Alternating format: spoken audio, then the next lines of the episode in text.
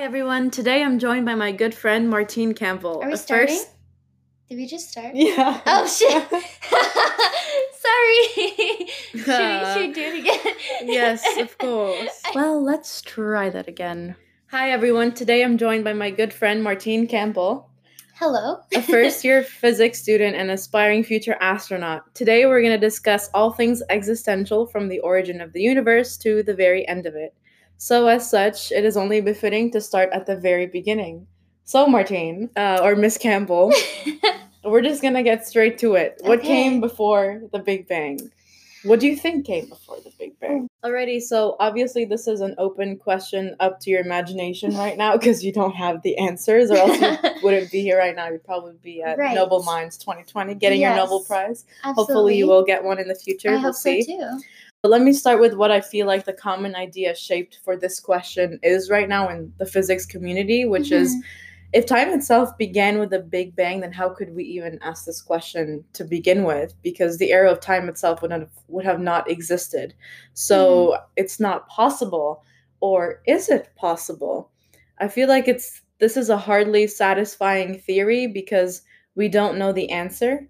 And this is an attempted guise at explaining it by just saying, oh, you know what, the era of time did not exist, so we can't even ask this question. So, what do you think about that? And do you think this is one of the cases where you perfectly we have this analogy which we call the ant hypothesis? I was just thinking about the ant hypothesis. do you want to explain what that is to our yeah, viewers? absolutely. To be honest, I I actually had two trains of thought. The first is that we're talking about time and how time couldn't have existed before the Big Bang. Mhm. Um, but if you look at a lot of different philosophers, a lot of them believe that time is just a construct and um, a human thing. So Mm.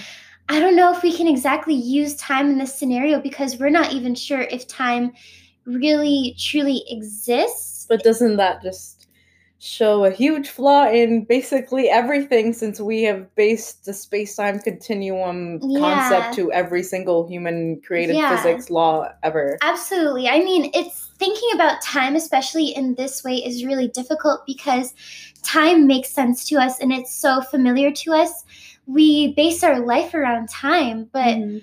there's still a lot that we don't really know about time. And when you think about the definition of time, it's really, really hard to Mm. describe. Um, when I took grade 12 philosophy, that was, um, I forget who it was, but I think he was a religious figure. I can't exactly remember who Mm. because it's not really important to my life right now to have that memorized. But um, one of his ideas about time or something that he said about it was nobody can exactly describe what it is. So that's, you know, part of it that makes it difficult to think about what came before the Big Bang because that involves time. Mhm. Um, and it also reminds me of our ant hypothesis. And this is kind of something that Yasmin and I were talking about one day. And I've never heard anybody label it anything. I've never heard of this theory before. So we just Mhm. kind of called it the ant hypothesis. And I think we were just talking on the school bus one day and we just kind of Came, came up with it. Yeah. So basically, it's where, you know, we as humans are trying to talk to ants and we say to them, or we try to explain to them the concepts of physics, the concepts of mathematics, our way Mhm. of life, and we try to articulate that to them in any way possible. Mhm. An ant will never understand. Mhm. We will never be able to get through to them just because It goes over their head. it completely goes over their head. There's different levels of intelligence. There's no Mhm. way to communicate our ideas and our human constructs to an ant. Mhm. Likewise, I think there are a lot of concepts and a lot of things that exist in the universe that we as humans will never be able to understand. And even Mhm. if some higher powered being tried to explain these to us, I don't think it would ever register with us. We just wouldn't have the capacity to even Understand, understand it. It's kind of like um, you know how a lot of people think um, aliens exist. I mean, obviously, there's so much evidence for there being extraterrestrial life forms, Mhm. and it's very, very, very possible that they do exist. But if they tried to make contact with us, how could we be sure that we would understand their way of communication? They could be Mm. sending all of these signals, but because it's way past our level we it- we just you know wouldn't even know they're there they could be all around us it's Mm. just we're the ants and the, The aliens are humans Yeah. yeah. exactly but that's a very loaded question i Mm. i really um i i have no idea what could come before the big bang it's almost like asking Mm. someone try to imagine another color you Mm. just you, You can't. can't. you can't so there's nothing i can personally think of that Mm. would have come before it i genuinely have no idea Or perhaps it could be like the times before our birth where we we don't know what happened before we were born Hmm. and we don't remember and it's irrelevant to us. Yeah It's just a state of nothingness or a state where we don't remember what happened there. Mhm. That could possibly be something. But I think it's definitely wise for scientists especially to, this. just say I don't know when you don't yeah know. definitely to say we just don't know and i think even if we found out or if we could determine the answer to this Somehow. question would we want to know it because there's there's again two parts to this it's like the more we solve the more questions we now have to ask like when you solve one problem it leads to a million, million other others. problems and then you know when we do find the answer to that problem what if we don't like that answer and it's devastating for all of humanity it's like if we were to search for god and to see if heaven really exists and if there Mhm. really is a god you know um and when i say god i don't just mean Mhm. um the catholic definition of god i mean whatever religion kind of has a a higher power being or yeah. you know there are different gods like you have allah you know you have all these different um constructions of god Mhm. um, but if we were to determine whether or not he's real, whether or not this being is real, and whether or not heaven and afterlife exists, Mhm. if we don't like the answer to that, what will happen for human life? It could end in chaos. So, Mhm. you know, it's kind of scary to pursue Mhm. these answers, and you have to think about whether or not it's worth it to know what came before. Mhm. Yeah. And that's one of the cross sections that you get, especially when you get into physics, because people, especially physicists, oftentimes they really set the line of like, okay, I'm an atheist, for instance, and I won't even consider that possibility. I'm just going to look strictly into science. At the science. Yeah. But we have to come to terms with, you know, what's the science might not be an able to explain. There's so much. because it's dependent on our human intelligence Yeah. and it does, is not inclusive of alien intelligence or divine um, intervention or things of that nature. Yeah, So, science will never be able to explain everything. And, you know, being a physics student and Mhm.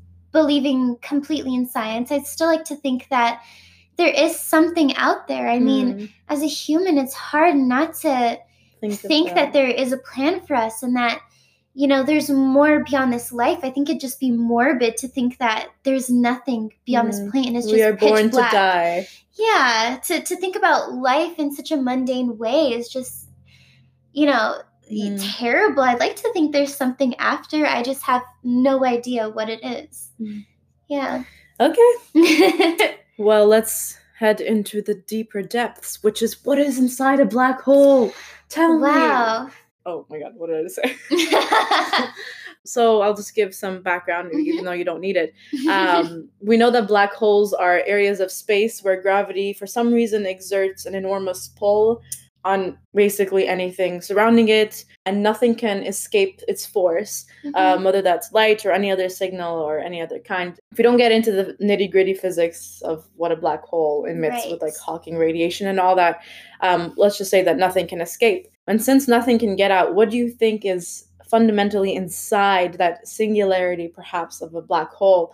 Do you think that there's a gate to Narnia? Do you think that it's a portal to essentially another world like that one?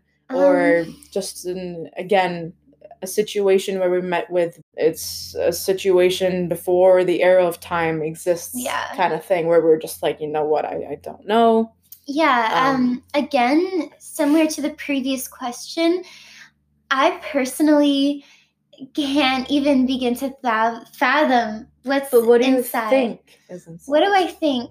Um, okay, well, just looking at the different regions of a black hole, um, we know that everything, you know, light and matter gets compressed into a single point called a singularity. Um, and every time we've tried to mathematically define the singularity, it results in infinity. So Mm. we can't describe the conditions and precise location of a singularity yet. Mm. It always results in infinity. Um, so I know, you know, what we have so far, the singularity is, I guess, the furthest that we've gone in terms of understanding a black hole, Mhm. like in terms of the regions of a black hole past the singular singularity like um what happens to objects inside. Like i i know that everything gets shredded and destroyed but spaghetti. um yeah i i can't even begin to guess For what would be me, I have some speculations of my own. okay. I think that at the center of a, if we can define, let's just say that there's past a the center, singularity right like or- ignoring the asymptotic behavior of a singularity with infinity, okay or maybe just infinity itself. I, Yeah. I don't know. This is getting abstract, but I feel like I read this somewhere, but each piece of data, so we know when it goes past the event horizon of a black hole, it gets spaghettified, and then the form of the matter changes or something like that. But the Mhm. data itself is always stored for some reason. I read this somewhere, I'm not sure if it's true. the data is stored But let's just imagine like the molecules that contain the data for the thing that it coded for in space. So, say a carbon molecule or a nitrogen, blah, blah, blah. That data still gets stored in the molecule, but it gets warped into Mhm. some different form when it goes through the spaghettification pro- process, right? right But that data is still there. So I feel like at the singularity of a black hole is just an endless repository of just misconstrued data of things that were out there in space and got sucked into it. So when you go in, if you don't die, hopefully, Mhm. i think you um, probably yeah, would you probably would. most likely Um, you would just basically be in a space of just infinite knowledge. See, this I like a I want a philosophical spin to this. okay I don't accept I don't accept that data just gets spaghettified and everything is lost. hmm Right. I mean, my personal belief is that, you know, after things are past the singularity, everything just gets completely ripped to shreds. I mean, I but guess energy cannot be destroyed. Energy can only be converted or yes, transferred. energy can only be converted, but it doesn't mean that, you know, light and matter doesn't get I guess even though it's destroyed, like it's it's almost like you put something in a blender, like the fruits or whatever mixture you put into a blender, it's not gone. It's just destroyed and Hmm. just all I, I, don't- I don't know like, Like you, you know what i'm talking in about like it's all form. liquefied i guess That's what I mean by the data is still there's memory of the data, but it's just different Yeah. yeah like it's all Mhm. blended together almost So what do you think again, there's no clear answer, but right when a black hole starts to dissipate, and we know this is uh, possible through Hawking radiation, eventually just stuff starts, um, like the black hole spreads its particles and eventually dissipates. Mhm. Do you think then that data that has been blended, per se, comes out into out to the universe and is reutilized? Or Well- what? I don't know. i mean because we know um, through the laws of conservation of energy we know that well okay when i say we know the laws of conservation of energy we haven't exactly been able to test all of these laws really deep into space but so far the laws that we know on earth a lot of them tend to be universal i mean uh, there there is like a whole debate on um, einstein's theory of relativity for example and Mm.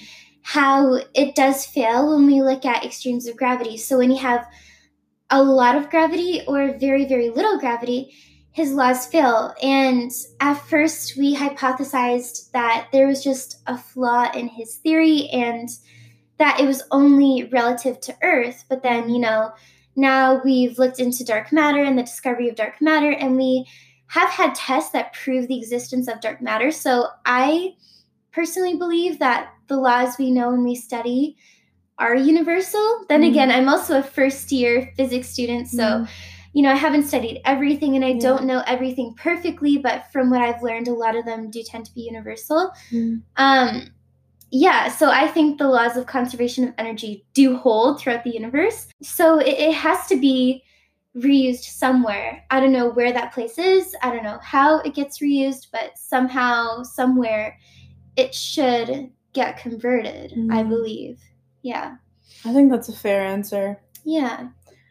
Okay, so let's shift to a more um Okay, these questions are all very like, I feel abstract. I feel like I'm not even qualified. Yeah, to, you're not qualified, but I want. I'm the definitely answers. not qualified to even I want to make sure. talk about these questions or because I'm still very early in my studying. Mm. So, you know, everything I talk about, like, mm. I mean, there, there's a lot that I am confident on talking about, mm. but then there's still some stuff that, um, you know, I've just touched the surface of. Like, mm. I'm just at the surface level of, you know, a lot of these because when you go into first year astronomy, and I'm not talking about the fun astronomy that some people take, like when you want to know like a bit about the planets in the universe. I'm talking about hardcore mathematical specialty astronomy, they don't start off with like, you know, Hawking radiation and black holes and all this stuff. They, you know, start you out with here's a telescope, this is how we use a telescope, this is a parsec, this is how mm. we can measure the distance to the sun. They really start you off with the rudimentary basics of um, space and they start you out with, you know, what you can see from Earth. So hopefully, mm. as I learn more throughout the years, I'll be able to answer these questions with Yay. more precision. Follow up episodes coming yeah. soon. Yearly annual feature. Yeah. No, I, I wish I could answer more about it and I knew more about these subjects, but in the future, I'm sure I can. Mm. Yeah. I mean, the, the crazy thing is that a lot of physicists who have spent essentially their lifetimes just researching Studying these questions. Yeah are still so humble about it because they mm-hmm. have taken essentially a mission to uncover some of the the existential yeah. questions of yeah. our humanity. So yeah. it's always good to be humble about it, which I like. so, do you think we are alone in the universe? And no. we know no, okay, good. Because we know that there's at least two trillion galaxies that only our observable universe. And we yeah. talked about this before. Mm-hmm. Um, but this doesn't account for things that I'm a favorite a fan of, which are leading theories about the existence of a multiverse. yeah, the eyebrows go up when multiverse. But yeah, that number would definitely increase exponentially if we did prove the existence of, of a multiverse. multiverse. Yeah. But uh, what do you think? Um. So of course, no. I don't believe that we are alone in the universe. Like, mm. we look at Mars and we can see that there are frozen ice caps.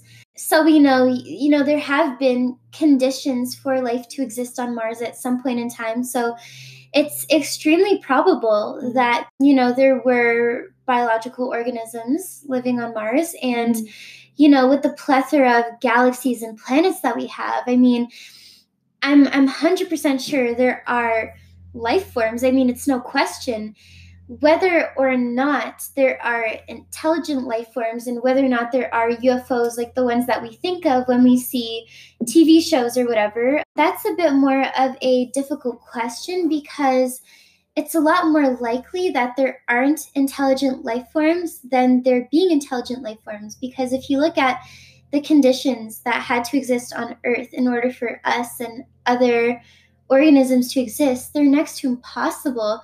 You know, like we shouldn't mm. even be here right now. Like the conditions for um, the distance of the star from the planet, the mm. size of the star from the planet, all of these different things. Mm. Um, They're like if, too perfect. Exactly. Like the measurements that we see between Earth and just the sun, if Earth was just a little bit closer, a little bit farther, or a slightly tilted, like by in like insane minuscule really amounts, really small increments, we would be we'd be gone. We'd be blazed or we'd be frozen. Yeah. I mean, it's exactly too perfect, which is what's happening. Exactly. Like the the conditions for life to exist, like everything in the universe is so hostile. Mm. And to think about, you know, life forms developing to the level that we are, where we can question our existence and our morality, mm. is really unlikely. So while I don't doubt that there are um, you know, UFOs, they're definitely not the ones that we think of, mm. you know, when we watch Movies. TV or whatever. Um, that's that's the scientific person in me saying that because you look at the statistics and it's not likely that we have intelligent beings at our level or higher. That are within our reach though.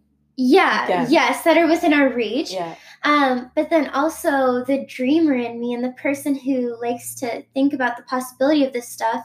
Um, you know i think it would be really cool if that was true. And I, I Mm. mean i'd like to think that's true. I mean even my mom she believes that she's seen a ufo and i definitely believe her story. And there's a lot of really strange conspiracy. Cons- like conspiracies unexplainable things in the world like on our earth. Mm. i mean we have ancient paintings that literally have designs of cigar shaped you know ufo ships or i shouldn't say ufo What? ship unidentified unidentified flying Oh, objects yeah that's like kind of redundant to say ufo ships UFO.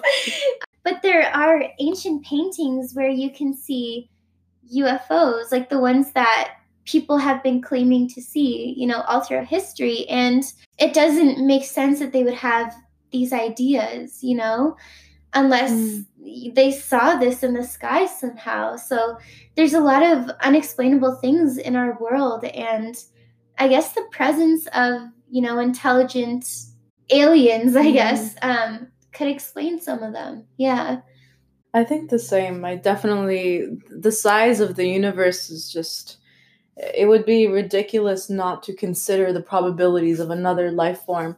And even though we see those environments being hostile, we know that in the very preliminary age of just the earth, there was spe- there were very prokaryotic bacteria who were living there in the most hostile of conditions. And we Yeah. know that some archaebacteria and extremophiles can survive in such crazy Conditions. um, conditions. So just from seeing that and little influence on Earth, I think it's Mhm. could be exponentially present in so many different universes and planets and yeah it's it's a lot to think about Absolutely. and again this comes back to the ant hypothesis Yeah, exactly. Like Yeah. if there were intelligent beings and they were trying to send us signals Mm. or trying to communicate with us, would we even have the capability of seeing that and Exactly. understanding them? Like they could be all around us. We just Mm. can't physically understand them or Mm. notice their presence, you Mm. know?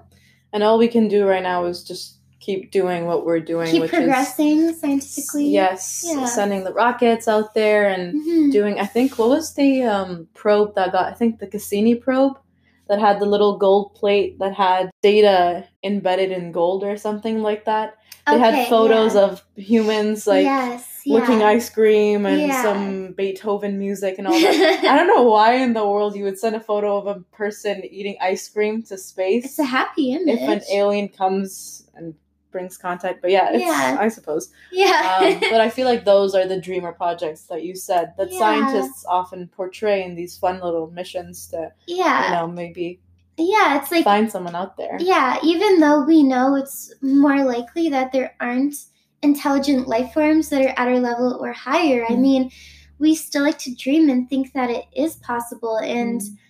So much on earth can't be explained with um, the physical concepts we have and we use. Mm. So yeah, and kind of going back to what you were saying about the Cassini probe, right? I know that Google that. Yeah. yeah. I know we also have used hydrogen to send out signals to see if aliens could respond to us, and we haven't gotten anything back yet. But yeah, I just want to make sure that I'm saying the facts. You know, 2020 is gonna be be the year of facts and not lies. No fake news. hundred percent, no fake news. We're done with that. Probe with gold plate. Message to contact outer life. yeah, this is it. The Voyager 2 is what I was saying, not the Cassini probe. So it Okay. travels through the outer layers of the heliosphere to carry a message for extraterrestrial life in the form of a 6 by 9 inch gold aluminum plaque designed by Carl Sagan, which we all love, hmm with um, the Earth poem. That's what I meant.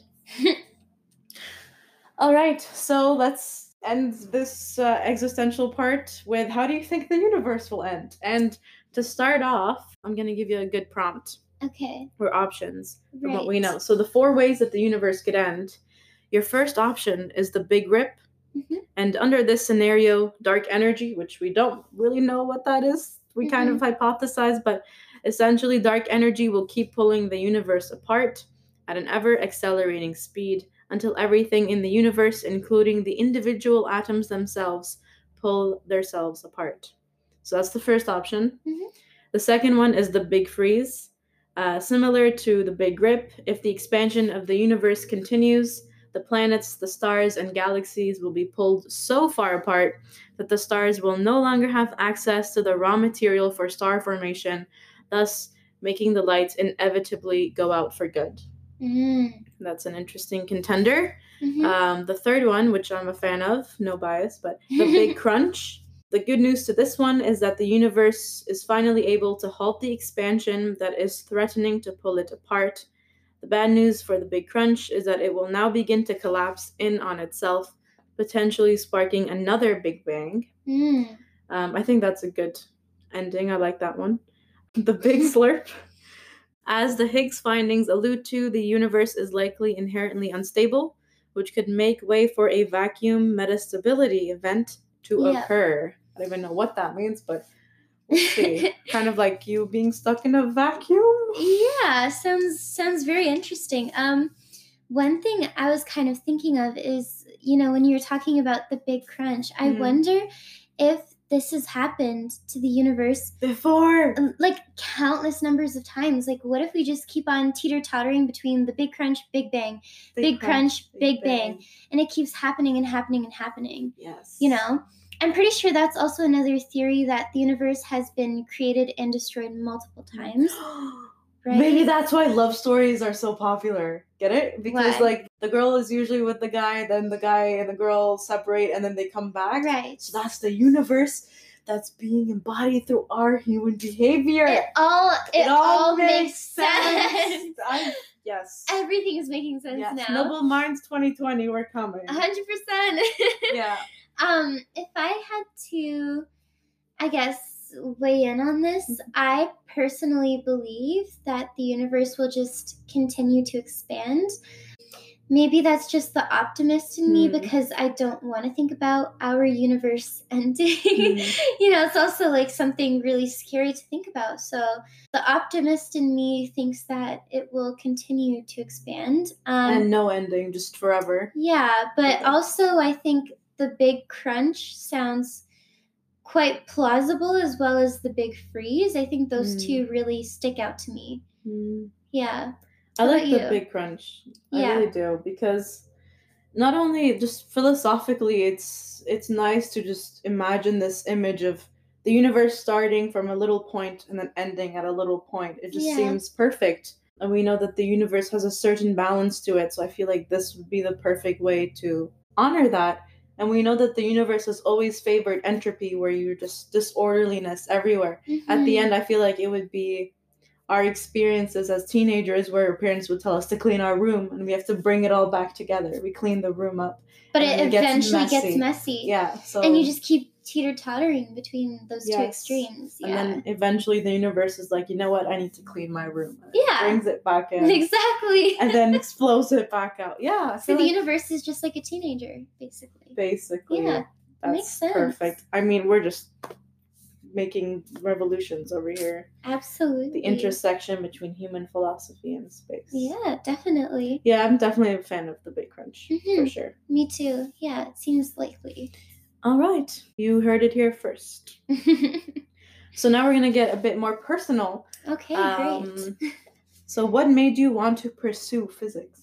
Um okay, well, when I was younger, I never really considered myself to be a mathematical or sciency type of person, but I took physics in grade 11 Mm, and there was just something about it that I really fell in love with and I think it's because it's like the mathematical language of the universe and how Mhm. everything works and you can see it in your everyday lives and you can apply it to every scenario and it's just it's amazing that we can describe things that are so stupid and simple like Mhm. walking Mm. But, you know, looking at walking, it's friction that allows us to move forwards. Like all of Mhm. these really cool ways to describe the everyday things we do. And Mhm. um, yeah, I just think it's it's applicable to every situation. Mhm. And also, I think the math involved in physics is really fun because Ooh. yeah, because when you're doing calculus, it's kind of hard to see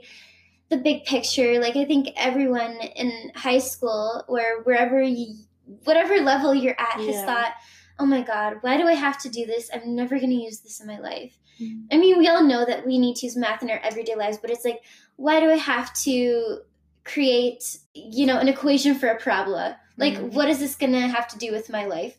Um, You could argue it has to do with everything in your life because You that could. math is is evident everywhere in life, yes. and you see that, but you obviously you're not the one. Again, if you go back to creationism, you're not the one who's creating uh, yeah. things. Yeah, you could definitely you could definitely say that, but in terms of creating an equation for it, it's like Mhm. what when am I going to use this Yeah. ever again in my life? But for Mhm. physics, when we learn about certain concepts and just, you know, why certain things occur, it, it is in our everyday life and we use that all the time. So I think it's a lot more clear than Mhm. math, at least for me. Like I can see the big picture in physics and Mm. it's i just think it's a lot more interesting you know Mm. like i'm sure there's a lot of people who find math more interesting than physics Mm. but um i just think it's really interesting to learn about and Mm. yeah the math is also fun behind it and Mm.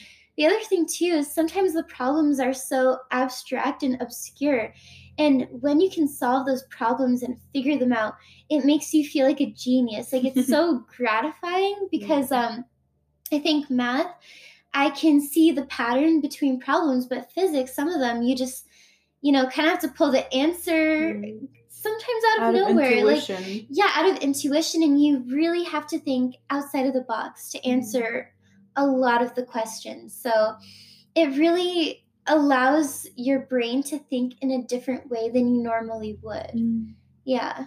I really like that you said that because a lot of the themes that I've seen with people in higher education has Mhm. always revolved around evolving the way that you think about things and how you think fundamentally about things in different ways and Mhm. how you have to quite ironically or just strangely rely on your intuition at times and that can often yeah. provide insight that you could never see with just a simple formula or cheat sheet or something like that. So that's very, very, very interesting. Yeah. Um, so have you had any goosebumps, goosebump moments when learning physics? Uh, and if so, about what?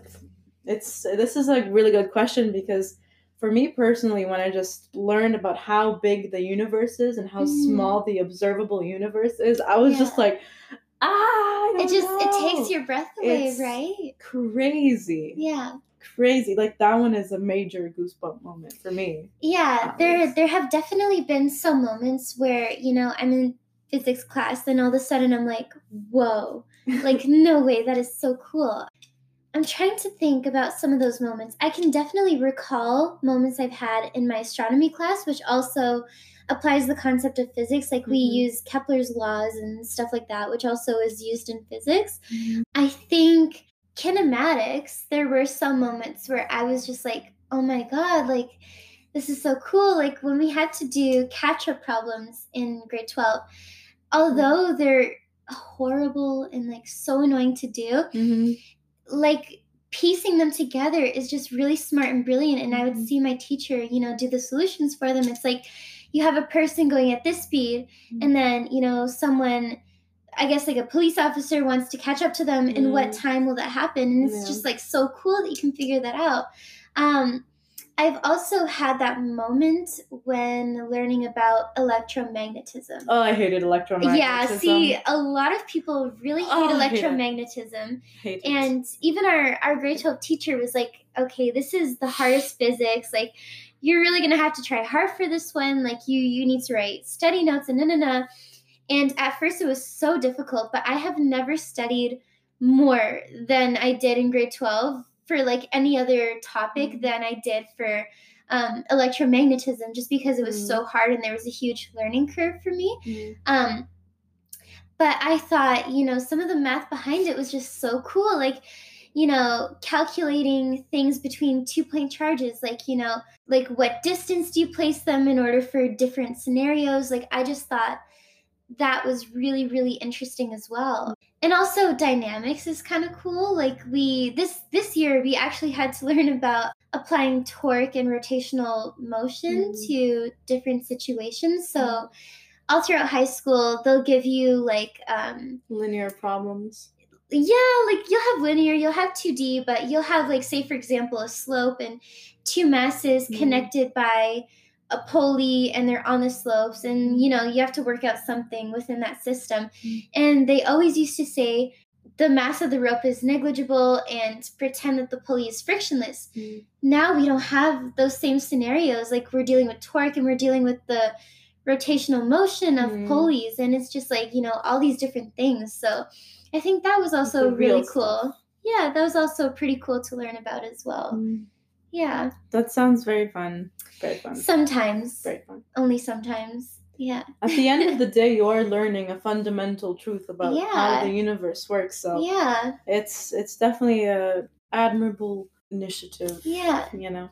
Yeah, a lot you. of people. I'm pretty sure a lot of people cannot say that because yeah, physics. Yeah, a lot of people hate it yeah. I, I, loved physics but just the electromagnetism yeah I all that. not like at all that stuff all. yeah it does it does become a little crazy. Yeah. and I, I, know when my parents friends would see me and they're asking me about what i'm learning in school and i'm like oh yeah i'm you know taking physics and i love physics. All of them have the same reaction. Yeah.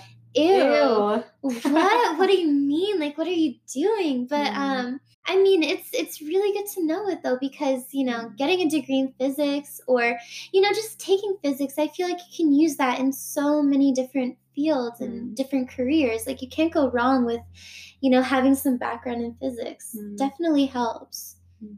Yeah. So, besides physics, what are most of the courses that you see yourself taking as a physics student? Yeah, um, so definitely physics. And the physics that I'm in is, I guess, the more um, advanced physics in um, our university. So, we do get to learn about space related physics, mm. which is mm. really cool. Yes. Yeah, so that's really cool. Um, astronomy, mm-hmm. definitely. Um, I also think biology mm. is. Quite interesting because I'd really like to get a degree in biophysics mm-hmm. as well. Um, math, surprisingly, sometimes math is fun because you can just, you know, put on your mm-hmm. music, have a tea, and just, you know, work on the work problems. On. And it's almost like a meditation sometimes. Like, if my life is getting really hectic, I can just sit down, concentrate, and focus on my problems. And it's like everything outside of that just disappears because yeah. it's like it takes so much mental energy to solve them and just mm. focus on that. So that's also great. Um, mm.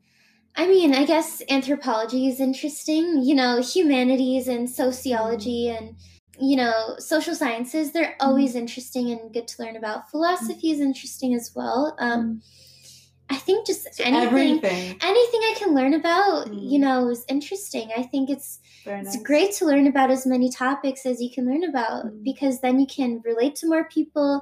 You can hold a conversation about, you know, almost anything that way. That's very important. Yeah.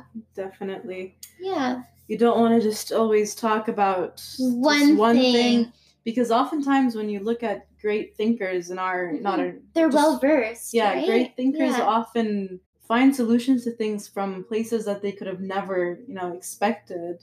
Yeah. Um, that's very very nice. I like that. Because i was expecting like honestly i was just expecting a lot of physics and a lot of math which there is a lot of physics yeah, and a lot of math but definitely. also the balance of other things of humanities and society. Yeah. Credits are very very nice as well. Yeah. So awesome So, which career do you want to pursue in physics, particularly? Like, what's on your thought palette right now? What are you looking for? Oh God. oh my God, that is crazy to think about. Um, I feel like I've always bounced between different career paths. Like. Mm-hmm when I was younger, I wanted to be an esthetician, and then I wanted to be a nutritionist, and then What's I wanted an esthetician? to. Esthetician is like nails, hair, makeup, oh. stuff along those lines. Like I've always wanted to do different things. So who knows? My opinion could change tomorrow, but um, for the past little while, I would either really like to become a physicist, you know, maybe become a professor and teach physics. Um, uh, astronaut, absolutely. It's really important to have a you know basis or background in physics if mm-hmm. you want to become an astronaut. Um, you know, astronomy, astrophysics. There's a lot of jobs in biophysics as well. Like you can get into AI. Mm-hmm. Um, and there's definitely a lot of career opportunities like in the medical field mm-hmm. because we nuclear use, physics yeah we we use a ton of physics in the medical world like we use mm-hmm. optics for surgical instruments and mm-hmm. so yeah there's a lot of career options in that as well so something within that realm mm-hmm. definitely which yeah. one is the most like what Appealing. would you uh, yeah, what would you want to do if the chances were just guaranteed? Okay, um astronaut. I think either astronaut or um a physics professor. Physics physics professor. Physics professor. An astronaut would be really cool, but then you have the danger of dying in space. Although I think by the time I would That's become an cool astronaut, death, it is it is a good way to die. You know, um, I guess it's you know a little bit better than you know like the death roller coaster or the euthanasia roller coaster. I mean, oh my god, okay. have you heard about the euthanasia roller coaster? No. No, it's like a hypothetical roller coaster that a physicist created and there's a model of it and you have seven loops basically you know seven is like the universal number it's a it's a very really? yeah it's like the universe's favorite number like it's a lucky number. It's a That's thing. so interesting. Like this is not pseudo. It's just a thing that the seven has always favors. been my favorite number. I mean, Perfect. April seventeenth, my birthday. Perfect. Love the number seven. Yeah, so seven is a makes perfect sense. Number. So the euthanasia roller coaster is just it's like a hypothetical, and mm. there is a design of it, and I'm pretty sure there's like a, a model as well, and it's seven loops, and each loop gets smaller and smaller and smaller, mm. increasing the g force on a person until the G force is too much for them to handle and they die. Like on the last what? loop. Where, yeah. where is this happening? It's not happening. It's just like, it was just, I guess, an idea that a physicist came up with because um, if they design this roller coaster, it would be a way to allow the person to experience, you know, euphoria and thrill before they have to die. Die. yeah. Wow. Yeah. So that's another application of physics. Um, but um, I, I think dying in space. yep. I think dying in space might be a slightly better way. Both both are terrible. Why are we talking about dying? Because death is imminent. It is. That is the deal that we strike when we are born. But then again, we never struck the deal, or maybe we struck the deal, but we don't remember striking the deal. Who knows at this point, right? Yes. What was I yeah, so, talking about? Becoming uh, an astronaut. astronaut. Yeah. Um, Why do you want to be an astronaut? I think ever since I was little, I've always had this calling, and I felt like there's something big and important that I need to do with my life. And mm. I've also always had a dream of making a huge contribution to the scientific community and becoming a prominent figure within mm. this community. Miss Campbell. Dr. Campbell. Hopefully, hopefully one day. Yeah. Um, and I also think by the time I would become an astronaut, you know, that this isn't a long time because mm. it takes years and years and years. It would probably be a lot more safe and maybe even commonplace mm-hmm. to travel to space. Obviously, like, you know, close to Earth, mm-hmm. not in outer space, but. What? No, Why? I mean, it's. I don't think it'll become commonplace to go like outer space, like into deep space, but you know, like Mars is not. Does you count Mars as near here? I mean, I think that yes, that That's that near. will be possible, but to go really deep into space, like that won't become commonplace. I know we're even um, thinking of. I don't know. I think there's a plan to create this large tower that actually the goes elevator? into space. Yeah, the elevator that elevator. goes into space. So it will become commonplace. Mm. Um, and probably a lot more safe to go into space as well by the time mm. I would become an astronaut. So mm. I just think it would be really cool and amazing. And mm.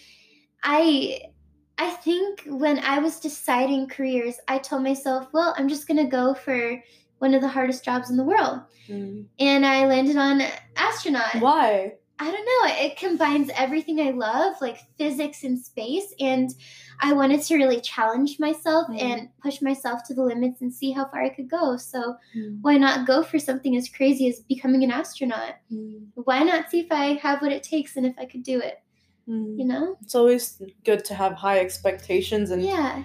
Not Land maybe somewhere a little lower. a little land lower, Yeah. but what you've landed on is It's still is- really good. very, very yeah, good. shoot for the stars and then you'll land somewhere pretty good. Yes. Yeah, That's very, very nicely put. thank you. So, what would you want to do on the International Space Station? So, you said Ooh. biophysics. So, would you want to investigate different life forms and how they behave in Mhm. space? Yeah. See how. So, I'm just recalling what I've read um, Mhm. on what astronauts usually do in space, depending on their specialty. Right. How organs, how artificial organs behave in space. What would you want to work on specifically? Or would you just want to do everything and just see how it goes? Maybe the thing is, I I'm not exactly sure um, exactly what I would want to go into. Like I have the general direction of physics and biophysics, Mm. um, but I I'm not exactly sure what I would want to contribute. Mm. You know, by being on the space station, but definitely investigating like biological molecules, outer space, or I shouldn't say outer space, like um, life forms from different planets or whatever investigating celestial objects as well but I, I don't really think that's what they do Mm. on the iss Well, maybe you will. maybe in the future um Mm. you know becoming a part of the mission to mars would Mm. also be very interesting i know that we want to create a habitat on mars and Mm. it'll be extremely difficult because you know there's talk of establishing an atmosphere on mars and Mm.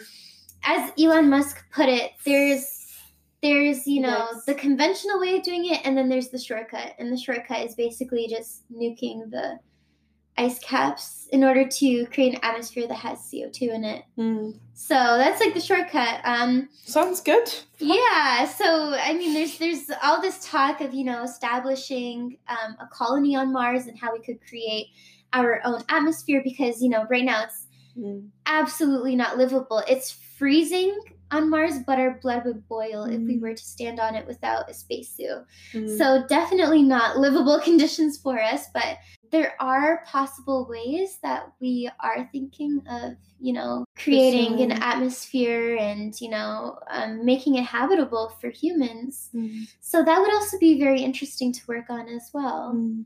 Yeah. I like that. I feel like every human at one point in their life has wanted to be an astronaut.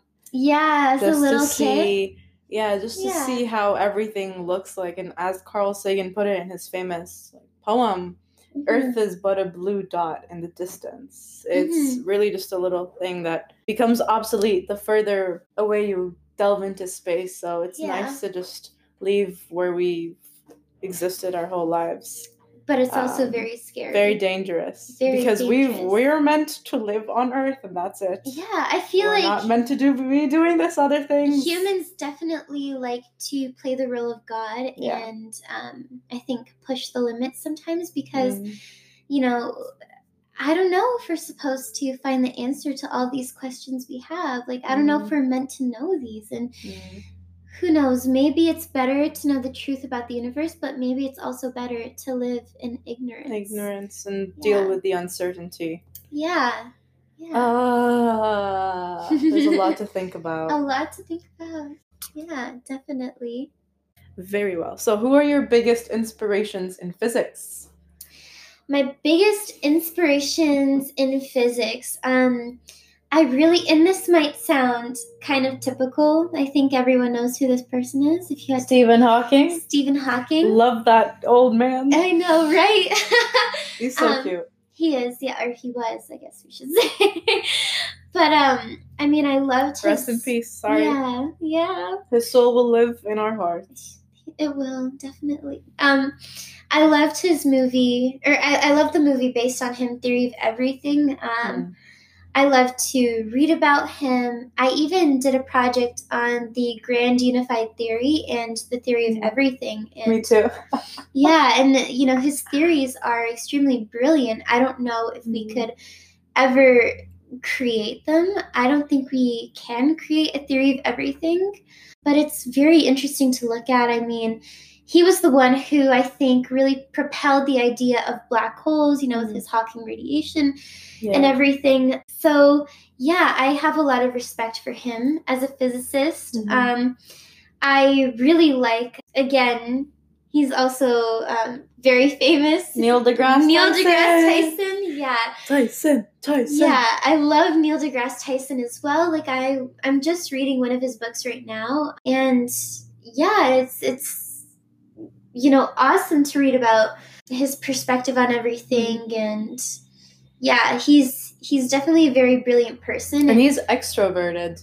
Most yeah. physicists like Hawking, yes, they were outward about their research and everything, but they were a little bit. But it's more easy. It's easy themselves. to be, yeah. And from what I've seen, you know, being in a STEM program, you do tend to meet, you know, some more introverted people. Mm. But then again, you have people all over the spectrum in STEM nowadays. Mm-hmm you know, I think back in the day it wasn't necessarily cool to be into the sciences, but now people don't really care about that. Like yeah. they tend to go for what they want to go for. So I think that whole mm. stereotype of nerd who's into math and physics that doesn't really hold true so much anymore. But yeah, I really like Neil deGrasse Tyson, especially because he can articulate himself very well. And he's also doing things that I'm interested in, you know, like going on TV shows and mm. discussing astrophysics and you know talking mm. about space that's also something that I'm interested as well because mm. think about it I mean how do all these movies based on space exploration and aliens like where do they come from yeah where do they, where do they get these ideas from like they have to consult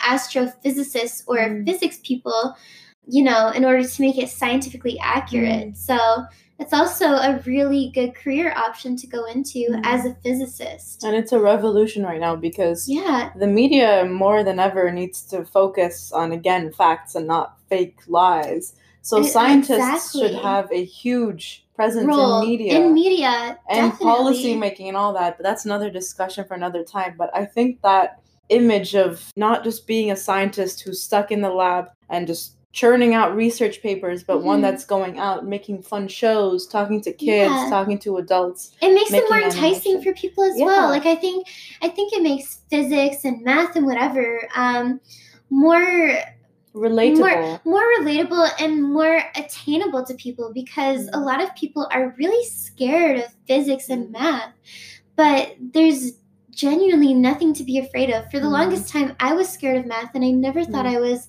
good at it until I really gave myself a fair shot. And then mm. I started to do exceptionally well. And then I'm like, hey, if I can do it, anyone else can. Like, I, mm-hmm. I went mm-hmm. from being a really bad student and not doing well in school. And then I decided, you know what, I need to give myself a fair shot mm. and mm-hmm. try. And when you have that belief in yourself and that intrinsic desire to do well and to mm. understand the concepts of math, you can do it. Mm. You know, and there's contagious yeah there's nothing to be afraid of in math and physics mm. any anybody can do it a lot of it also has to do with the right teacher and the right professor and if you have an awesome teacher that can explain it to you um, in a way that fits your learning style then it's mm. definitely possible to do well at it and to understand it mm. yeah and oftentimes our generation especially looks to the internet for mentorship and mm-hmm teaching. So these big figures who otherwise in any point of history would have been inaccessible to us unless we went to our local bookstore and picked up the latest, you know, like version of Scientific Digest or whatever. Yeah. Wouldn't have access to their content. Now it's readily available in each person's home mm-hmm. where they mm-hmm. can just tune in to masterclass, which is what we talked about before, yeah. or YouTube and have this great thinker right in front of them mm-hmm. inspire them and teach them about concepts in such a different way than yeah. the normal monotonous way of teaching and, in education which really discourages a lot of people because it makes yeah. the content seem so boring when it really isn't it does when you know people are just Mm. reading it out loud you know yeah. not trying not trying to make it fun at all and mm. you know i'm blessed to have had amazing physics teachers mm. like one of mine his name was mr cure and even during Christmas break, he came in for hours and set up all these really cool demos. Like he created Wow. he created speakers out of um, solo cups, and he created his own DC motor. All these different really cool stations, and it just made physics so interesting. Like every day during class, he would make us get up from our seats and do something as a class, and we would have to like physically Wow. move, and it, you know, it just makes physics that much more, like you said, relatable. Relatable. Yeah, and it makes it easier to grasp, you Mhm. know? Yeah, And it's important to cultivate those really good teachers and provide them to everyone. yeah, That's really the key here. Yeah. I think yeah, that's a very good point. Very Yeah. very nice. absolutely. Um, so besides those two, anyone else? Anyone else? Um, I think I think I also have a lot of respect for my astronomy professor. I mean, he's not a physicist, but in order to, you know, have your PhD in astronomy, you have to Know your stuff. you have to have taken physics all throughout and you know be really experienced in physics and super well versed. I mean Mm. even even in his office he has tons of books on physics. Like he even he even had this um, book describing like moment of inertia. So you know you you have to know your physics. Casual read. yeah casual read right? Just, just a nice light read. It was like all the different types of moment of inertia how to calculate moment of inertia all that type of stuff. So I also have, you know, a lot of respect for him. Like he's Mm. he's in his 80s or 70s and he still has the passion for teaching it. Mm. And yeah, I think he tried to make it really fun and interesting for us. Mm. Um I know he's really interested in spectroscopy. Mm. Spectroscopy, I don't know the right way to Spectroscopy. spectroscopy. Thank you. So Spectroscopy. yeah so when he you know was teaching that subject he was really passionate about it and i really admire that and um, after class a bunch of us would always go to his office and be like have you heard this theory about space or have you heard about planet Mhm. x this hypothetical planet you know that's um in our solar system but we can't see it you know Mm. all these different questions that we had for him and he would you know stay and explain for like you know half an hour 45 minutes Mm. so yeah, made the learning worthwhile to have a really good professor like him. Yeah, very very nice. hmm I think more than ever in my life, I was always dismissive of a teacher's role. I was kind of like, ah, whatever, they'll teach it to me, but I, I know myself. I can learn Yeah. it by myself. I don't need anyone. Yeah, But when I really was met with very good teachers and professors, I was just blown away. dumbfounded by Yeah. yeah. not only the mental model that I built for myself and lost out on opportunities with other teachers, but Mhm. just the insights and passions that they have yeah, were incredible and their passions translated onto me and hmm sparked something that I didn't think I was even interested in. So you're definitely right in that regard. And that's why those two figures like Stephen Hawking and uh, Neil deGrasse Tyson, we all feel so connected with, even though we've never met them. But Mhm. they've helped us see something that we all inherently just are in love with, which Mhm. is the existence of the universe and our beings and all that stuff. So yeah. yeah, people are people are underrated sometimes. hmm So where do you see yourself in the future? That's a nice time travel question. Right. Um. Hopefully in the future. Um. I mean, how far in the future are we talking? If you had to put a timeline on it. 90 like grandma. Grandma. Yeah, grandma. Oh my god. Okay. talking to your grandchildren on a nice Sunday evening with snow outside and you eating eating you drinking hot chocolate and telling them your life story, you know. Right. Okay. It's a nice um, picture. it is a nice image. Um, I think you know when I'm 90 years old, if I even live that long, um, I really hope to live on a nice, quiet ranch close to the lake and okay. have a bunch of animals. But I will have hoped that I can reflect on, you know, the amazing career I've had and the life I've shared with wonderful people, and I, I hope to have been, you know, an accomplished physicist or something along those lines. What like does a- that look like? Like a Nobel Prize? Oh, okay. Wow. Uh, um, Research? I know you said you like to investigate dark energy. I think a discovery. You want a discovery? a discovery? discovery. okay. Yeah, if I could discover something, or if I could discover what dark matter is exactly and create a precise definition of what it is, or even define it mathematically, that would be amazing. Hmm. I would be quite happy with that. Yeah. That or just, you know, any discovery related to space or physics or science, I would be really happy with, Mhm. you know. So, with that being said, a life like that or a, a goal like that would Mhm. Probably foretell a future where you'd be in the lab a lot, you'd be reading Yeah. a lot, you'd be doing math all the time, Mhm. um, and all of that. So, do you still think that process or feel, obviously, we won't know now, but you will know in the future, but do you feel like you'll still be excited doing that, you know, thousandth math problem or thousandth equation or all of that? Do you think that's appealing to you at this moment? Yeah, definitely because I I think, you know, we have to have something that keeps our brains young and keeps our brains thinking and you know, I want to live a long and healthy life and I know in order to do so, you constantly have to be training your Mhm. brain and doing math. I think, you know, constantly doing it really allows your brain to keep that sharpness about it. And, you know, it, it definitely helps with longevity. Mhm. And I think because I have the intrinsic desire to make a contribution, Mm. I would be motivated to keep doing that stupid, annoying, a thousandth calculation. That's admirable. Yeah. So, with that being said, this perseverance, Mhm. uh, which advice or what advice would you give for future physics students coming into the field? Um, I think, eh, you know, going into physics, I think you have to be sure that you like it and you have a genuine passion for it because I don't think it's something for the faint of heart. Mhm. Um, you know, there are a lot of people who drop out early on just just because, you know, it's not like they, they it was like kind of fun in high school, but then it's it starts to really ramp up and get hard and you have to have a passion for it in order to tolerate that and tolerate and enjoy the amount of work mm. that comes with being a physics student. I think that's part of it. Like, make sure you really enjoy it because, again, you're in university. You should also choose something that you're passionate about and that you love to do because this is mm. the rest of your life. And you spend way more time at your job than you do with your family and doing anything else.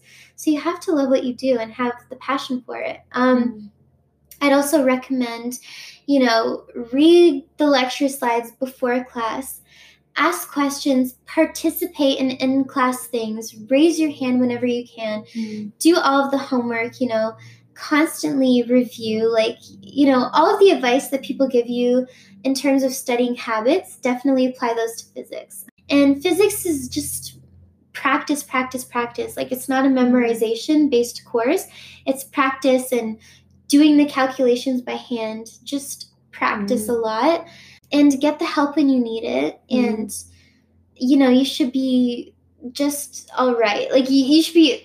Sorry, that came across weird. You should be just fine. Mm. Yeah, um, you should be just fine if you do those things. And I think it also helps if you have a good study group as well. Like for my physics exam, we would do this thing where we went on mastering physics and we would select a problem, and then one person goes in front of the board and solves it, and we're watching them solve it, and then we take turns mm. for each problem. And then if they get it wrong, we'll look at it and be like, okay, where did this person go wrong? Mm.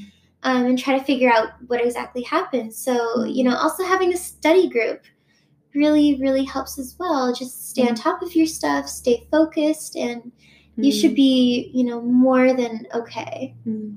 Yeah. In terms of the work ethic, did you find so for me personally, I feel like with physics you have to Mhm. have a almost visualizer tool when you do the problems. And by that I mean Diagrams. really just yeah, diagrams, but not only that, just closing your eyes and seeing the event Mm. Yeah. unfold in front of your eyes. Yes, I think um, spatial awareness and, you know, having creativity Mhm. and being able to imagine the scenario. Like when I'm dealing with a hard physics problem, Mm. I do a lot of the time close my eyes and think about it, play the scenario out of my head maybe 5 or Mhm. 10 times.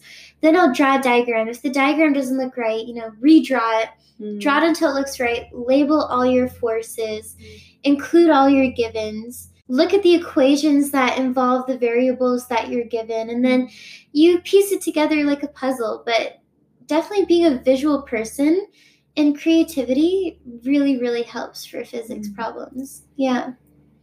I really like that aspect of physics because it's Yeah. an intersection between very analytical things, but also creativity Mhm. um, in the way that you see the problems. That's yeah. very nice. Yeah.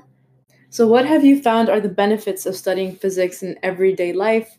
Or alongs the lines of, do you have a unique look on everyday things? Like a good example would have been when we were driving on the highway the other mm-hmm. day and we were discussing the speed limit and how, how engineers have built banked curves in highways Yeah.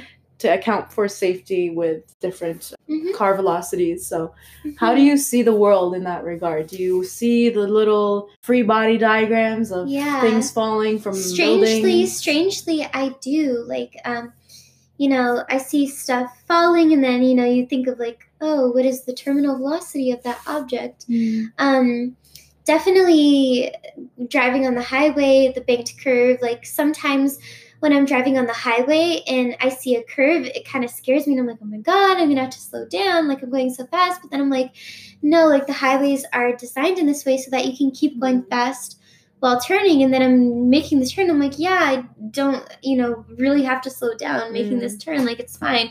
They're engineered that way.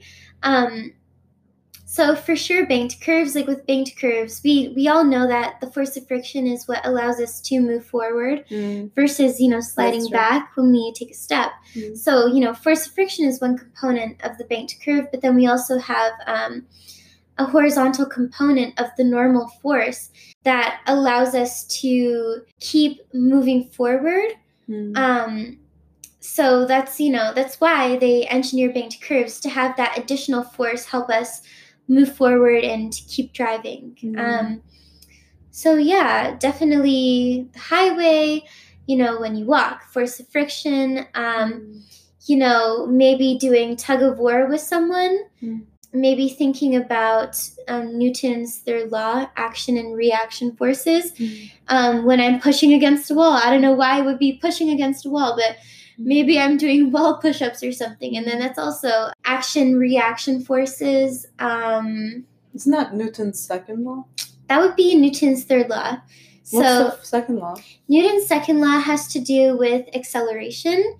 So, when you have an external net force acting on an object, it can accelerate. Isn't that the first law? First law is more of inertia.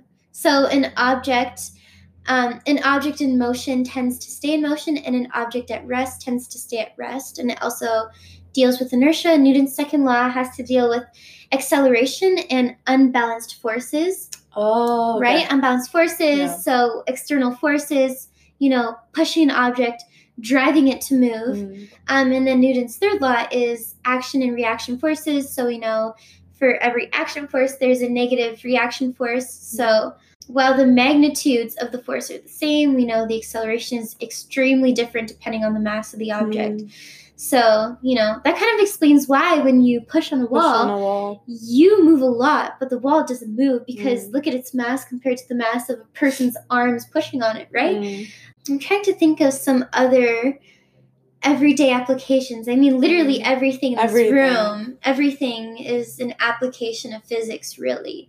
Oh, another one is, you know, if you're spearfishing, you Spe- oh, I spearfishing. casually spearfish. I mean, out and about Canadians, we go out yeah. and about. Out in a boot, and we go spearfishing. Right. Not not that we would just be randomly spearfishing, but you know, when you're trying to catch something in water, you have to understand that the way it appears isn't its actual location in the water. So we're dealing with refraction and Snell's law now. Um, Mm. yeah, just everything is an Everything is an illusion. Yeah, yeah. What do you think about simulation theory? This is a quick question. Simulation theory. Do you um, think we are in a simulation? I personally don't think we're in a simulation. No. just because that would be really morbid. Oh. Yeah, I don't. I don't think we're in a simulation, though. I I like to believe we're not in a simulation. So, you know, I'm I'm not going to entertain that possibility. I will really. entertain that possibility. You entertain openly. that. Okay. Yes. Right. Could be every. What if, well, multiverse aside, parallel universes, all of these could be possibilities. hmm I mean, sure, why not entertain the possibility? But I think for me, it would just be devastating if that was true. Why? I like to think I'm the only version of me, you know, that Hmm. exists. Hmm. I think I, first of all, I wouldn't want to see another version of me. Like, if I had to look at that, like, ew. Um, Well, there are seven doppelgangers in the world Oh, that look like you. See, I- again with the number yeah. seven. seven. This is coming together. Seven. It's all making The sense. seven conspiracy is coming together. but it's true, there's seven apparently doppelgangers. I've heard that, yeah. Um, but I just, I just, it really, honestly, creeps me out to think that there could be another version of me somewhere out there. So I just, Living a different possibility of Yeah. your life. yeah. So I just, you know, why, why would I want to entertain that idea? yeah. Fair, I suppose. Hmm. After exploring more physics and astronomy topics in university, Mhm. what topics or phenomena are you curious about right now? Um, definitely for me, dark matter has always been my area of interest. I really find the concept of dark matter interesting and the fact that we know so little about it, yet it dominates everything and it's all throughout the universe and there's way, way, way more dark matter than just regular matter. It's like we gotta we gotta gotta figure out what this is, you know? I find that extremely interesting. Um, space travel, you know, wormholes are also um, very interesting. Time travel. I mean, we have been able to time travel. It's just it was such a small amount of time. The quantum computer. I think Incident? yeah, exactly. Yeah. It was it was such a small amount of time that at this level we can't make time travel something commercial and we can't travel back to a place in time like of our own choosing Mm. or even that far. So But would we even want to do that? Because that would change No, I- everything. I don't think that would be a good idea no, at all. just leave the air of time as it is. Yeah, If we can change it. would not be a good idea. I Mm. don't think. So dark matter and dark energy. What about Mhm. anything else? Black holes are always interesting. Black holes are definitely So super super interesting. Um I think also, you know, technology definitely. The telescopes that we're building now are just incredible. Like we have uh what's it called? I just I just did a no, I just did a project on it and it's the telescope that basically spans the entire earth. The Event Horizon telescope. Wait, um, what? What is that? The Event Horizon Telescope. So we have a bunch of different arrays that are spread all over the universe so that we can use the Earth as our base, the entire Earth as our base. Oh, So it can cover more area. Yeah. Pretty interesting. And we've um we've imaged SGR A or I guess Sagittarius A. the Or no, hole. I don't know. Have we imaged Sagittarius A? I know we Im- um, we have the image of M eighty seven. Like that's the really famous image that we've all seen. I don't know Mm. if we captured the image of the black hole at the center of the Milky Way. I don't think we've done that yet. Mm, But with the Event Horizon Telescope, we captured that really famous image of um mm. The light. I think that image is like the light, or it captures the Event Horizon with the of light M warped. eighty seven. Yeah. yeah, light warping around um, the black hole. Yeah, Mm, yeah, very nice. yeah. So the technology that we're developing is also Mm. a really interesting area to go into. And not only that, but physics itself has evolved from just working with equations and hypothesizing things, but now it's Mhm. really involved computer science and simulations and all those kinds of things. So you probably, when you're done with your schooling, you're gonna be exposed to so many more fields within physics that did not exist before. Yeah, You know that that could that's very exciting to look forward to. absolutely. Yeah. All right, so that was all the questions, and now we should end off with a fun activity to do live, and that would be NASA's Mhm. astronaut aptitude quiz, which tests Okay. your knowledge of physics, your logic, and lastly, how you would react when faced with various life or death scenarios. Are you Mhm. ready? Hopefully. Oh God. This Are there any calculations in this? I don't think so. Okay, good. Okay, question number one.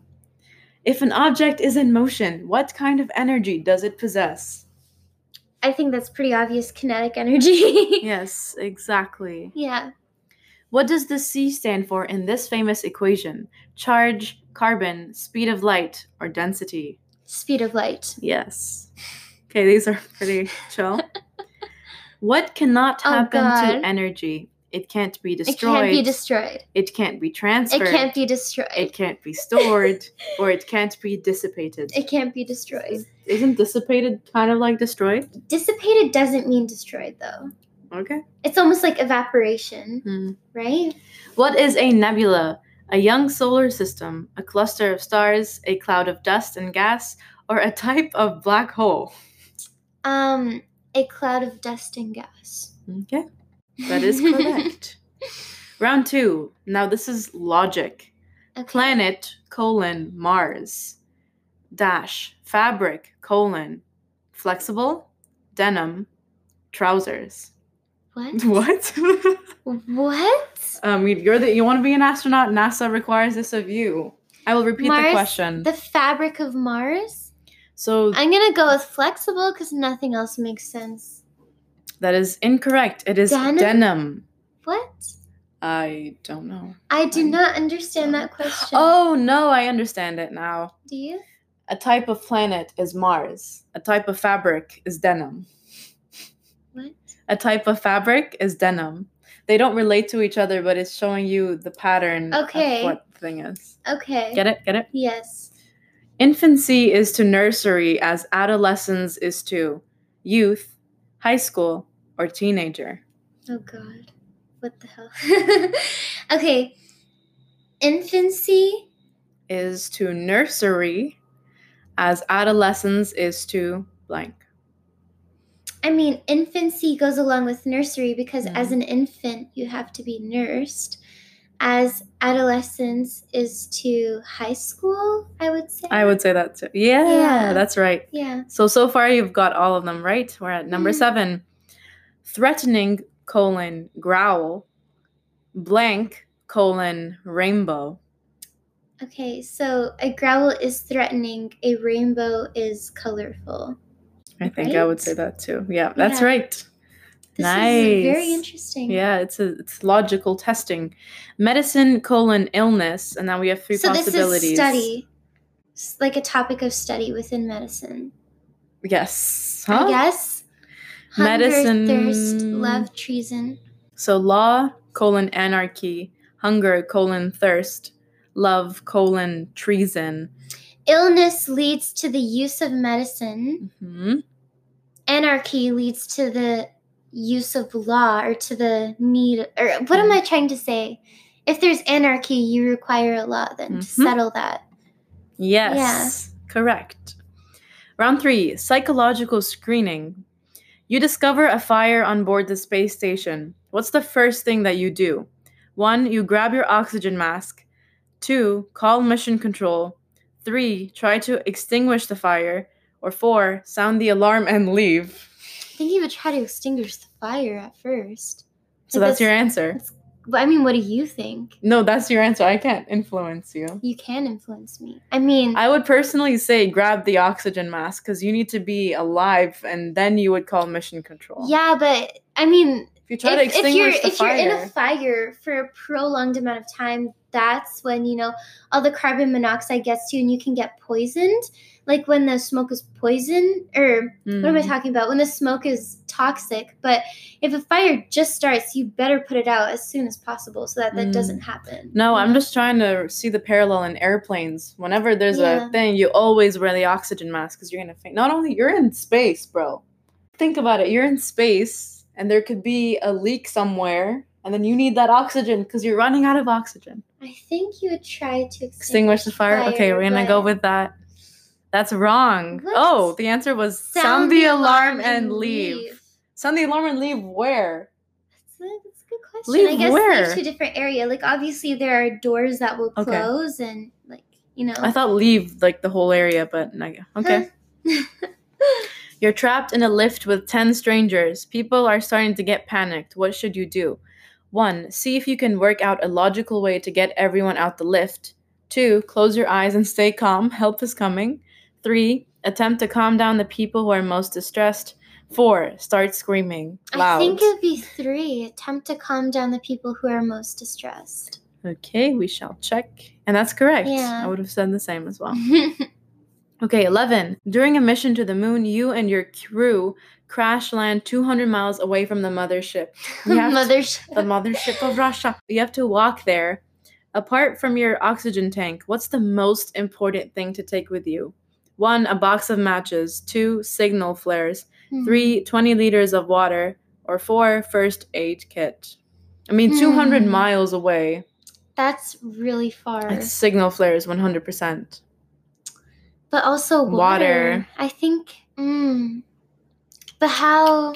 Hmm. from your oxygen tank. So this comes to us being out there for a long time or us getting rescued fast by It's using the not signal not a box of matches. Definitely not that. one. Definitely not that. I mm, I think it might be 20 liters of water because Okay. in this scenario you have to think about the most immediate threat to you and water Mm. is the biggest threat, I think. But then again, I feel like it's either that or maybe signal flare. That's true. Okay, the water, yeah. That is true. Okay. You've discovered alien life on Mars and brought a sample back to the ship. What should you do next? One, send it Oh, back this down is to so Earth. this is so easy, I think. Okay, well, number one, send it back down to Earth so it can be tested in a laboratory.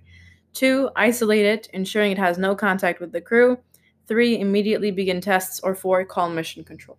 I think you would need to isolate it as your first step. Definitely isolate it and then call mission control. I don't know. Yep. Okay, yeah. You're right. Round four, NASA general knowledge. Which NASA space shuttle exploded 73, sec- 73 Mm. seconds into its flight? I think that was Challenger. killing all the astronauts on board? I'm pretty sure that was the Challenger. Challenger, will you challenge that answer? Oh, we will see. And that is okay, yeah. correct. Awesome. I remember I've I've seen the video of it and it's just absolutely devastating. That's Mm-hmm. that I think seeing that video is what kind of scared me about becoming an Mm. astronaut at first. Yeah. Well, it is a possibility. So, Hmm. which was the first Apollo mission to successfully land on the moon? Apollo 10, Apollo 11, Apollo 12, or Apollo Oh god. 13? This is definitely something I should know. I'm gonna go with Apollo 13. I posted this on my story. Did you? Yeah. Is it Apollo 13? Uh, well, is that your final answer? Maybe it's Apollo 10? I don't know. Apollo 11? no, wait. Apollo 13? I don't know. It's 11, I know. It's 11. it was on my story. I'm sorry. I This is- showed you. I took a photo of the Apollo 11. You As an have seen it. astronomy student, I probably should know that. All right, so well, you're before the last question. I mean, I think you've got all of them right except for two, so we'll see. What is NASA's motto for tomorrow's future, to infinity and beyond, for the benefit of all, or onwards and upwards? I feel like it's onwards and upwards. Okay. I mean, that sounds right to me. Isn't to infinity and beyond Buzz, Lightyear? Lightyear? yeah, it's definitely not to infinity and beyond. It's not for the benefit to of all. infinity and beyond. I think it's onwards and upwards. And that is incorrect. It is For, for the, the benefit, benefit of, of all. Huh. Wow. I did not think it was that one, did you? me neither. No, That's insane. Actually, maybe. Uh, I thought onwards and upwards, which Yeah, pretty it sounded kind of right. Last question. How many astronauts can live on the International Space Station at once? Six, it's- 10, 15, 20. I think it's 15. I think. Hmm. I'm scared. Does this include the Soviet side? Right? There's the American side and the Soviet side, I'm not a, sure. a Russian side. Okay, so 15? I think it's fi- Mm, six. Six. No, yeah. Okay. Okay, let's look at the results. You got 11 out of 16. Congratulations. Okay. You have what it takes to be an astronaut. With a bit of training, you'd Mhm. make a worthy addition to the International Space Station. Wow, thank Yay. you. Yay. So now we that know was you're, an awful quiz. you're set for being an astronaut. Right. Alrighty, well, thank you very much for being my guest, Miss Martine Campbell. it's been an out of this world experience talking Mm. to you. So I have one last question for you. Why did the sun never go to college? Let me think about that. Because it already has a million degrees. Okay. People always cheat on this question, but okay, I'll give that to you. That is that is correct. okay. So that is time, everyone. I'm Yasmin. It's 1 a.m. And now get out of my space. Should we end off with Yes. May, the, force be with you. Bye. Bye. To end this special segment off, I think it's important to thank past physicists for all the work that they've done. And a good way to showcase this gratitude is through a very famous physicist, Carl Sagan's rendition of the pale blue dot excerpt. So I'll just read it and hopefully you enjoy. Look again at that dot. That's here. That's home. That's us. On it, everyone you love, everyone you know, everyone you ever heard of, every human being who ever was, lived out their lives.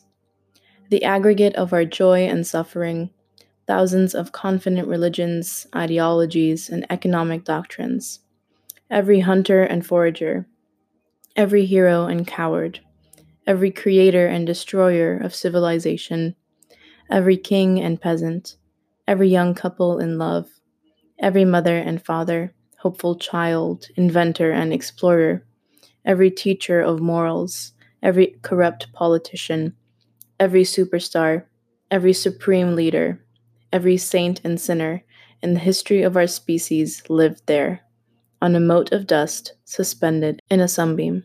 The Earth is a very small stage in a vast cosmic arena. Think of the endless cruelties visited by the inhabitants of one corner of this pixel on the scarcely distinguishable inhabitants of some other corner. How frequent their misunderstandings, how eager they are to kill one another, how fervent their hatreds. Think of the rivers of blood spilled by all those generals and emperors, so that in glory and triumph they could become the momentary masters of a fraction of a dot. Our posturings, our imagined self importance, the delusion that we have some privileged position in the universe, are challenged by this point of pale light. Our planet is a lonely speck in the great enveloping cosmic dark. In our obscurity, in all this vastness, there is no hint that help will come from elsewhere to save us from ourselves. The Earth is the only world known so far to harbor life. There is nowhere else, at least in the near future, to which our species could migrate. Visit, yes. Settle, not yet. Like it or not, for the moment, the Earth is where we make our stand. It has been said that astronomy is humbling and character building experience. There is perhaps no better demonstration of the folly of human conceits than this distant image of our tiny world. To me, it underscores our responsibility to deal more kindly with one another and to preserve and cherish the pale blue dot, the only home we've ever known. Carl Sagan, Pale Blue Dot from a Vision of the Human Future in Space. Thank you, and cherish the pale blue dot, the only home we've ever known.